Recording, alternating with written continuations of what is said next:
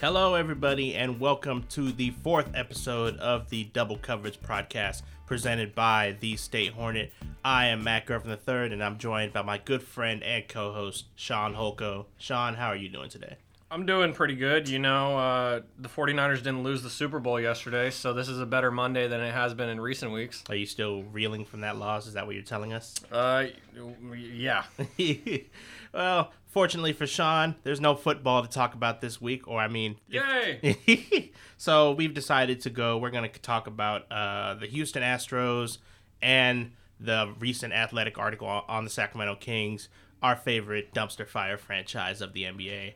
But before we get to that, let's talk about All Star Weekend, that of course kicked off on Friday with the Celebrity Game and the Rising Stars Challenge. Shaun, how much of either of these events did you see, and what were your takeaways from it?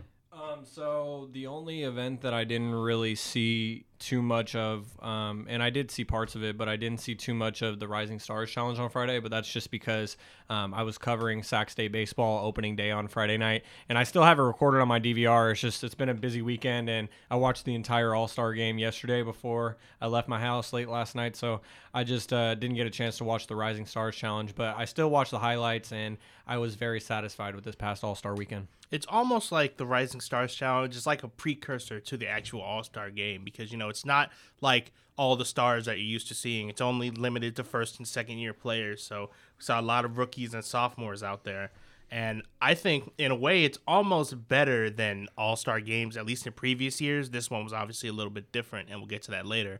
But I just like the idea of having, you know, players rotating in and out as the years goes on and seeing all the talent that comes through the NBA. Yeah, because it really just gives you a preview to what's next, what's coming up in the NBA. Because um, in recent years, we've seen guys uh, like Donovan Mitchell and uh, and Markelle Fultz even before he really took a dive. We see guys who are who are now in the All Star game like Joel Embiid um, and Ben Simmons are a couple of guys from the Sixers, and then even this year we see a couple bit of overlap where we see Luka Doncic, Trae Young. They were both All Star starters last night in Sunday's game, but then they also played in the Rising Stars Challenge because they're both uh, sophomores. So it's it's really cool, and it's it's a glance towards the future. And I think what we also learned from this weekend is that Shaun and I should not get into the prediction business, as my pick for Rising Stars MVP didn't even play. yeah, he, he was he was out with an injury, Mr. Tyler Herro. Yeah, he was replaced by Collin Sexton. Um, and in the Rising Stars game, Team USA won 151 to 131. RJ Barrett 23 points for the world team. Eric Paschall 23 points for Team USA. And Shaun, I know we just talked about it, but who was the MVP from that game again? It was Mikal Bridges. Yes, and uh, and uh, who would have who would have thought Mikal Bridges would have won the the Rising Stars MVP, but uh, he did. I'll tell you, I've always had my, I've always had somewhat of an eye on Mikal Bridges and Miles Or, Bridges. excuse me, excuse me. it was Miles Bridges. Yeah. it was Miles Bridges. I was thinking of uh, of Mikal Bridges, but it was actually Miles Bridges. So it's further proof that Shaun and I should not get into the prediction world. And it's also further proof that I didn't really watch the Rising Stars game because I got Mikal and Miles confused. Well, similar last name. Yeah, that's true. You can see that on the Saturday night, uh, kicking off with the skills Hold on, challenge. wait, wait, wait. The celebrity game. The celebrity game, though, you had Stephen A. versus Michael Wilbon. Stephen A. was talking all that trash coming in, and, And it then- was it was just as I expected from Stephen A. led team. The way he coached that team, the way he was pacing up and down the sidelines. Yeah. I want to see more of that. And the the last thing that I want to say about the celebrity game, and the only reason why I stopped you is because I wanted to mention this, but it was great seeing Stephen A. on the sideline get a technical. That was that was hilarious. That was my favorite part of the celebrity game. Um, and then we even saw Common, who's a Chicago native. He won MVP of that game. Um, so it, it was pretty cool. All right, moving on to the skills challenge. Uh, man, this was not a good year for the guards this time. We had uh, guards going up against big men. All the guards were eliminated on the first in the first round.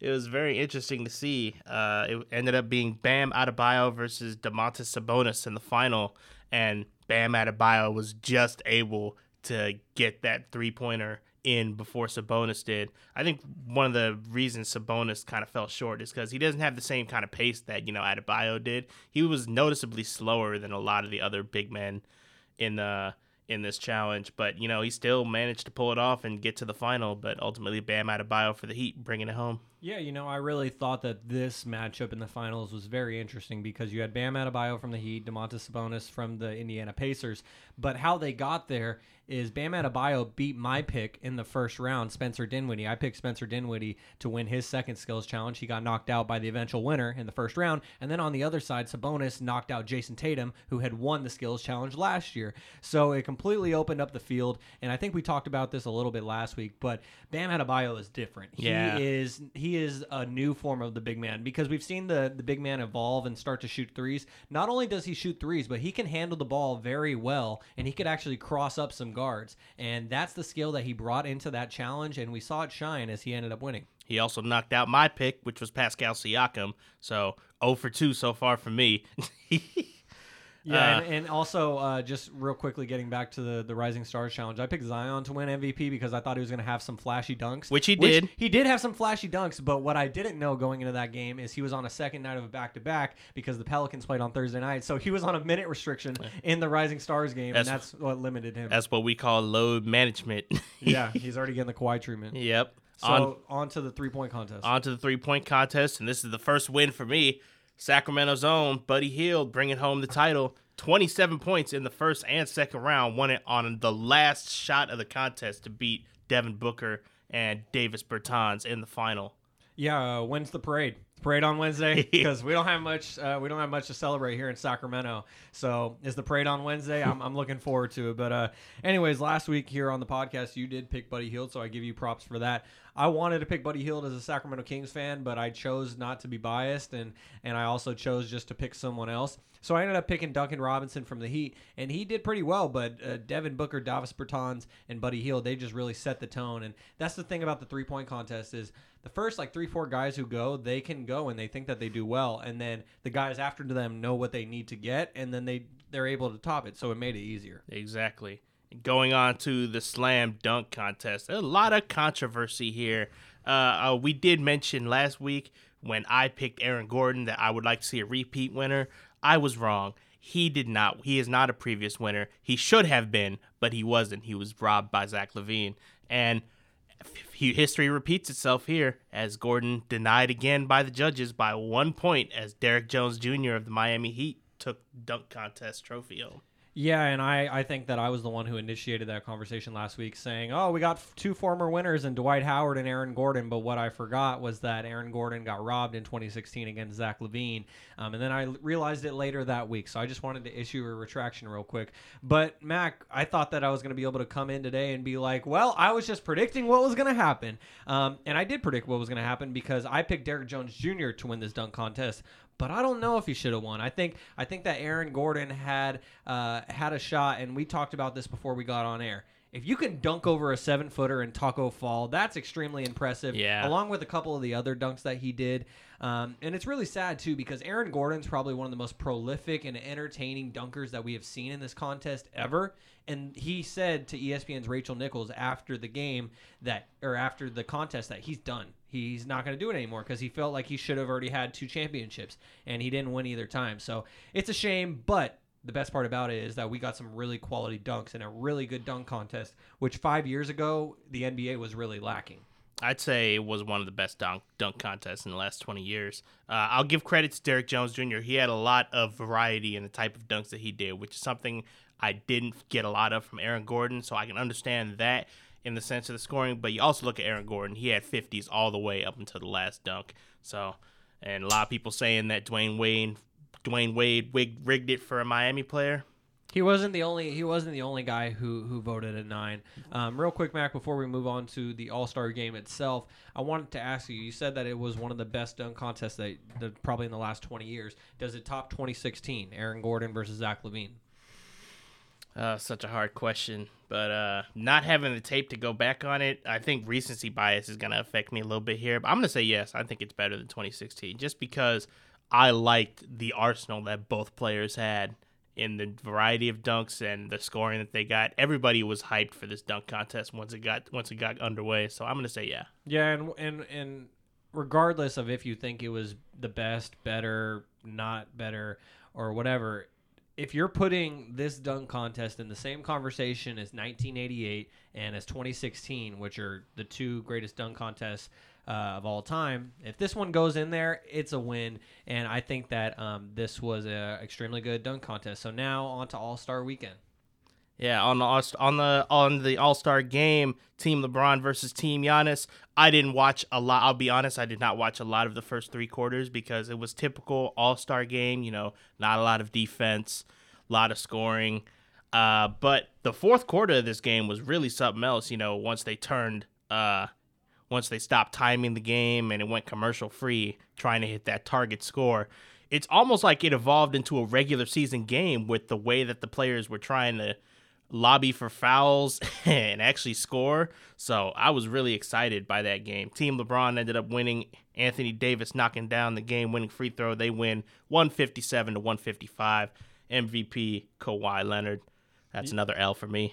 Yeah, you know, Kawhi Leonard, he came in and he was hot. He was aggressive. He made eight three pointers in the game, and most of them were in the first half. And he really just set the tone. And Team LeBron, they went on a tear in the first quarter. They won the first quarter, um, which got their charity a donation. Then Team Giannis stormed back in the second period, dominated the dominated the second period, um, and got the donation for his charity. Then we saw the third quarter. I really enjoyed the third quarter because what I noticed at the end of the third quarter is there was just so much intensity. Like in the last minute, there was several stoppages, but that's because there was strategy going into it, and they were treating it like there was two seconds left in the game, um, like an actual game. And I thought that, that was cool, especially just for a quarter. And then going into the fourth quarter, having it be no commercials, untimed, target score, knowing exactly what they needed. It was cool at the end when Team LeBron needed three points, and they all just kept jacking up threes because they wanted to hit the game-winning three-pointer and just walk off. And then it was a little anticlimactic uh, having it be a free throw, which was the walk-off shot. But the fact that Anthony Davis missed the first free throw, that just added some drama to it.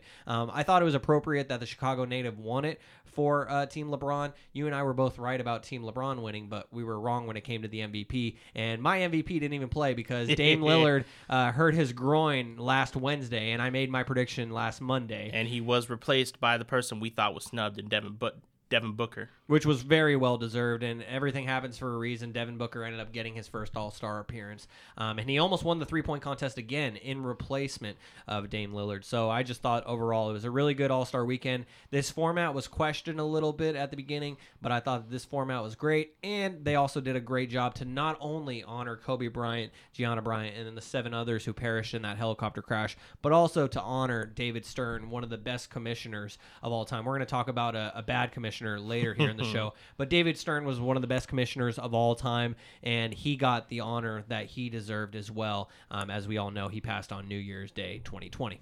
I think they're definitely gonna bring this format back next year They with have the to. target score. They have to. It was such. It was such a big win for the uh, for the NBA and Adam Silver. But at the same time, it's not going to be as emotionally charged as this game was. You know, I think they both really wanted to win this, you know, for Kobe, for David, for all the people. So I don't know if it's going to work the same next year, but I'm excited to see if it does.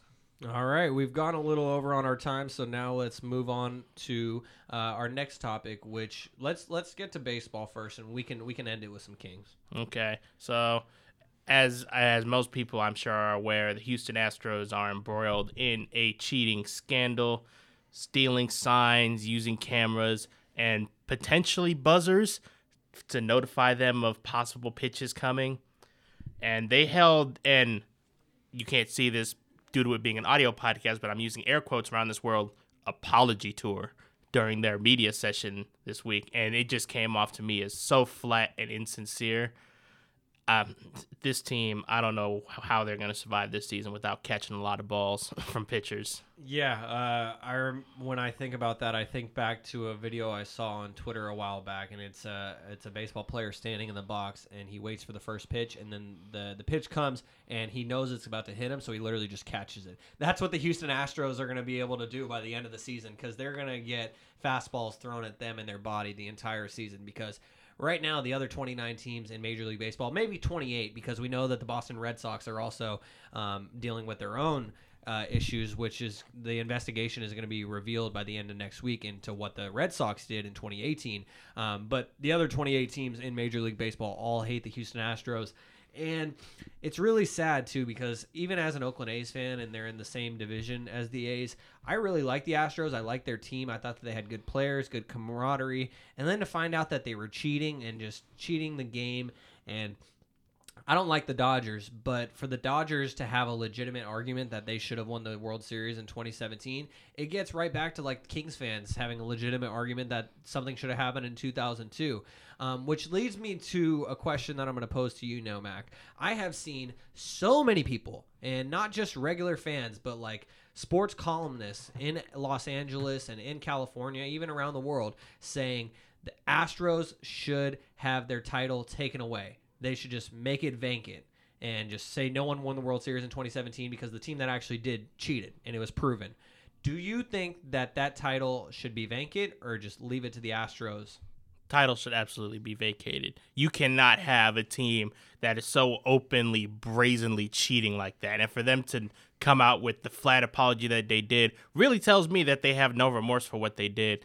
And for the MLB to not strip them of their title, I mean, isn't it just incentivizing incentivizing other teams to cheat? Yes. Yeah, it is because they can do it. They saw the punishment. No players got suspended because they were given immunity. So yeah, so let's let's get into that too. So Rob Manfred, who is the commissioner of Major League Baseball, he gave these players uh, immunity, which I think is just uh, some BS. And I think that Rob Manfred is scared, and I think he doesn't know what to do, and he doesn't want to give one team the death penalty, so to say. But this is the job that you signed up for. This happened under your watch. You need to do something, and he he refuses to do so, which is sad. And he even went uh, so far as to say he sent out a memo to the rest of Major League Baseball saying, "Don't target the Astros." Don't do this. It's all we'll separate. See, we'll see how many people listen to that. So, so Mack, just talking about Rob Manfred, I know you feel some type of way about him. So uh, now is your opportunity to unload the clip. It was a very uh, Rob Manfred gave a 45 minute interview to ESPN, posted on their YouTube channel, in which he said, you know, in a perfect world, they would the players and the team would have been punished harsher. But at the same time, he also labeled the World Series trophy as just a piece of metal and Oh. How how dare you as the commissioner of a sport to belittle your championship like that, saying it's just a hunk of metal? That that is such a weasel comment for him to make.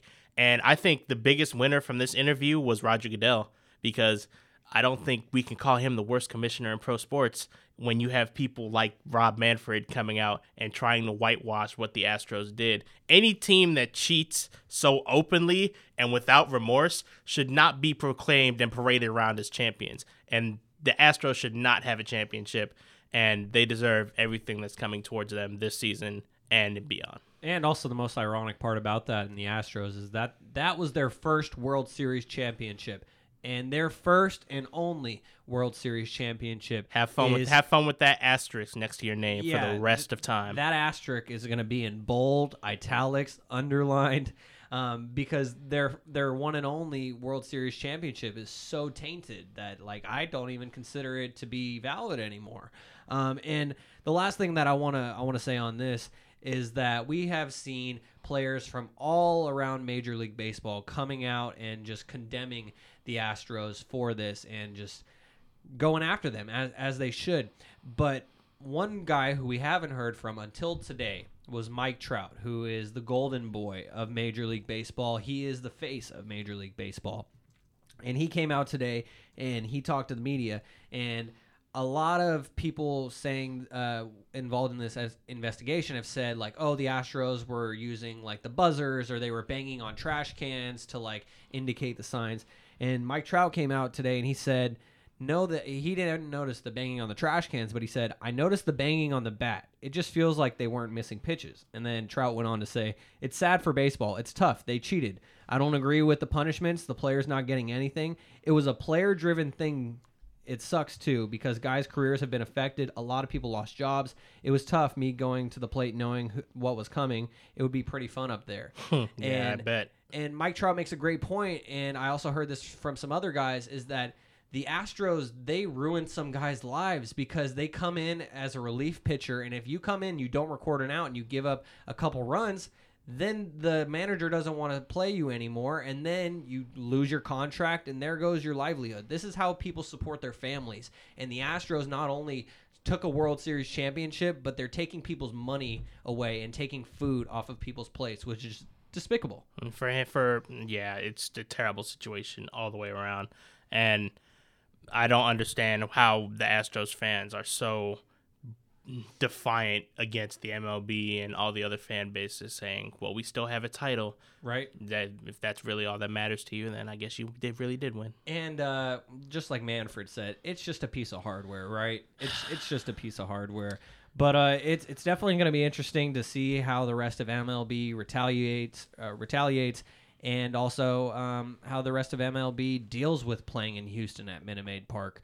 Um, it's just going to be interesting. It it the the whole 2020 season of baseball is just going to have a, a black cloud hanging over it now, and it sucks, but it's the reality of it. And we've only talked about the Houston Astros, but I alluded to it earlier. The Boston Red Sox could get thrown into this right away as well because we know former uh, bench coach or hitting coach for the Astros, Alex Cora, went on to become their manager, win a World Series in 2018, and now the Red Sox are being investigated. So it could be the Red Sox and the Astros, which is just a shame. Yeah. But uh, as an A's fan in the American League, it's it's taken two of the best teams out. So um, I'm okay with it, but I'm not okay with the cheating. Let's let's move on before I say something I might regret. Yeah. So let's Mack, Mack was about to drop some curse words. let's transition from one bad front office to another front office, but this one's more locally. So the Athletics uh, came out with an article about our favorite team, the Sacramento Kings, and the dysfunction and losing that is just seeping through every crevice of this organization. It's honestly such a pain to have to read this and talk about this, Shaun. I don't know about you. You know, man, I'm I'm kind of just numb to it at this point. There there's not there's not really anything about the Sacramento Kings that phases me anymore. So uh, let's get right into it. Yeah, the Athletic came out. Shams Charania, Sam Amick, and Jason Jones came out with an article saying And Sam Amick, State Hornet alum, shout out. shout out, came out with an article talking about how frustrated owner Vivek Ranadive is with the team's current position and the what ifs on maybe if they should have drafted Luka Doncic or not. Which funny, there were a lot of memes after the Rising Stars game with Luka Doncic and Trae Young smiling and laughing, and everybody's like, Kings passed on both of these guys. Yeah, well, the Kings, the guy who they drafted, can't stay on the floor, and uh, that seems to never be an uh, ending story. But and, and it's, it's really unfortunate for Marvin Bagley how he gets some of the criticism. I know he's had to like step back from social media. Oh, he deleted all his social media accounts. Yeah, Yeah, But um, but there is the Team Bagley Twitter account, so I know that he's still on Twitter and can still read some stuff if he really wanted to. Um, but yeah, he he's constantly being harassed by angry and bitter Kings fans, and that's not his fault. Um, and just in regards to Bagley, before we move on to the, the Kings themselves in this report, is that the only hope that I and the only optimism that I'm that I have about Marvin Bagley is when you look at some guys who were drafted as high as he was that missed as much time as he has in his first two seasons. The guys that come up are like Joel Embiid, Greg Oden. You look at those two cases. Greg Oden came out of Ohio State, got drafted, the Ohio State University, got drafted first overall to the Portland Trailblazers, and he kept having foot issues and knee issues, and he fell out of the league very quickly because he could not stay healthy. You look at Joel Embiid. Joel Embiid missed most of his first three seasons. He missed the first two completely and only played in 31 games in the third season. So he's a prime example of a guy who can be hurt early in his career and go on to become an all star. But that's just me having optimism about Marvin and his situation because he never stops getting hurt. It seems. I so the, obviously this article was referencing a lot about the front office and Vlade's uh, constellation of power after firing Dave Joerger and Brandon Williams last year.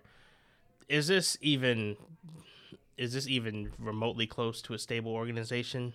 No, no, you haven't made the playoffs in 14 years. It's not a stable organization. But what do we do from here? Do we do we really fire Vlade Divac one year into a contract extension? And because uh, a lot of, a lot of people have been calling for Luke Walton to go. If Luke goes, Vlade has to go with him, right? He's the one that brought him in after not conducting a coaching search. okay, see, I'm a Kings fan. You're a Kings fan. But the thing about being a journalism major is that it makes you set aside your fandom and it makes you just be objective and see things from a different perspective. And from the perspective of being a journalist, I really hate Kings fans sometimes. It really pisses me off because some Kings fans like one thing goes wrong, fire everybody, start over again. And that's how we keep getting in this situation constantly. They were saying at the beginning of the season, after five games, fire Luke Walton. He's terrible. Should have never brought him. Told you we shouldn't have fired Joerger. Okay, maybe we shouldn't have fired Joerger, but this is the guy we have now. Let's move forward. And then Luke Walton goes 12 and 9. Oh, he's great. He's awesome. Then the Kings go on that terrible streak. Oh, fire Luke again. And then after Luke bench Buddy Hield, what is he doing? Fire Luke again. Then the Kings start winning. So the narrative is constantly like a revolving door. And it really irritates me because the reason for this dysfunction is the fact that there's no stability. And the fact that they want to keep, uh, some Kings fans want to keep firing the coach over and over again, you're never to want to, you're never to have a, a, good coach want to come to Sacramento if they keep seeing that. And we saw Dave Joerger was a great coach who came to Sacramento. He was here for three years. How long is Luke Walton to be here? I don't know, but I actually think he's a solid coach, and the Kings should hold on to him for at least two seasons. One of the biggest takeaways from this article was, uh, obviously they were talking about Buddy Hield, you know, being moved to the bench. Yeah, that was the centerpiece of it. With Bogdan Bogdanovic moving into the starting lineup, there's rumors and thoughts that Buddy is unhappy, and if the situation changes, he could end up requesting a trade away from Sacramento. How do you, how do we how do the Kings go into next season? Because they're gonna the the plan is to extend Bogdan Bogdanovic right with the money that they saved from the yeah, trades. So how does this situation work itself out when you have two starting caliber players on big money, but one's on the bench and unhappy and one's starting? Well, I, I talked about this, I think, when we first brought it up in this change, the fact that Buddy Hield got moved to the bench. Because not only did Buddy Hield win the three point contest this past weekend, but he's getting paid $90 million a year or ninety million dollars in total for his contract. To that'd be crazy, getting paid ninety million dollars a year. But some of these contracts are getting closer to that. It's around like forty for the max deals. But anyways, Buddy Hield signed a ninety million dollar extension in the offseason. Now he's on the bench, and the thought that I came up with is Bogdan Bogdanovic and Nemanja Bjelica, the two Serbians on the team, they have awesome chemistry, and that's part of the reason why the offensive uh, has been better with this starting lineup. So I think once uh, has to move out of the starting lineup eventually, once Richaun Holmes and Marvin Bagley come back from injuries eventually, then – um, then I think that Bogey and Belly could be a part of that second unit and just energize that second unit. But also, it it brings up a, a, different point that Buddy Hield, his efficiency has gone way up since he's been off the bench. But that's because he hasn't been the number one guy scouted against by these other teams. Because what we saw early in the season is teams weren't even letting him get shots up. Now with the second unit, he's playing against a little bit of easier defenders, and he's not the prime target of the opposing team's defense. So it's it's really about trying to find that middle ground, and I think that's the thing that Luke Walton is gonna um, struggle with the most once he gets all the guys healthy again.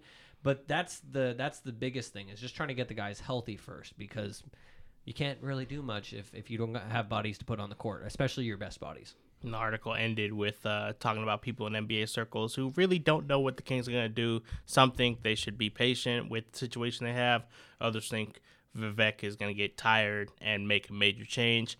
Personally, I don't see that major change happening, at least not this year or in the middle of next year. If anything's going to happen, it's going to be next off season because I think, you know, Vivek has bought into this plan that it's not going to be a snap fix because I think he tried that the first couple years when we had DeMarcus Cousins and when he traded him away, he accepted, okay, this is going to take a little bit to Trust have these players. the process. Unfortunately, I hate to use those words, but I think that's exactly what he's doing. Trust the process. So trust the process. Trust the process. And I get, and citing the article, I get the reason why some people think that Vivek is just going to make like a quick decision as he do- has done in the past. Michael Malone is the prime example of that. The Kings should have never, ever fired Michael Malone as we see him having so much success now in Denver with the Nuggets. But as you and I are shaking our heads right now, it, it's it's life as a Kings fan. So let's let's keep what we have right now with Luke Walton. Let's see let's see how he can do. Give him a full season. Give him two full seasons, and then evaluate him. Grant Napear always says after a player's drafted, I need three full years to see how that player is as an NBA player. Obviously, coaches have a little bit of a shorter leash, But Luke Walton ran a high tempo offense with the Lakers, and then he comes to Sacramento, and suddenly everything changes. But I keep getting back to it. It comes back to the team's health. If you don't have all the pieces for your game plan, it's not going to work out as well. So my biggest thing is not trying to rush things, which I hope Vivek doesn't uh, doesn't do. As bad as the Kings season has been this year, they currently are seven games out of the eighth spot. Still Um, in it. Still still with a Still, shout. still technically in it. I mean, the Kings are probably the last team in the West that still have an actual chance to make the playoffs because right now the Kings are in 13th in the West, um, and they're seven games behind the Memphis Grizzlies. But you know, the Kings aren't going to make the playoffs this year. But I would just like to see progress, and I would like to see guys get healthy. That's Oh. what I'd like to see. Hopefully that three point contest win for Buddy Hield can spark something in the team and propel them to a winning streak to at least not make it as embarrassing as it is right now. All right, time for the parade. Yep. And as we go prepare for that parade, we're going to have to sign off here. Thanks, everybody, for listening to week four of the Double Coverage Podcast. For Shaun Holkko and Mack Ervin III, we'll see you guys next week.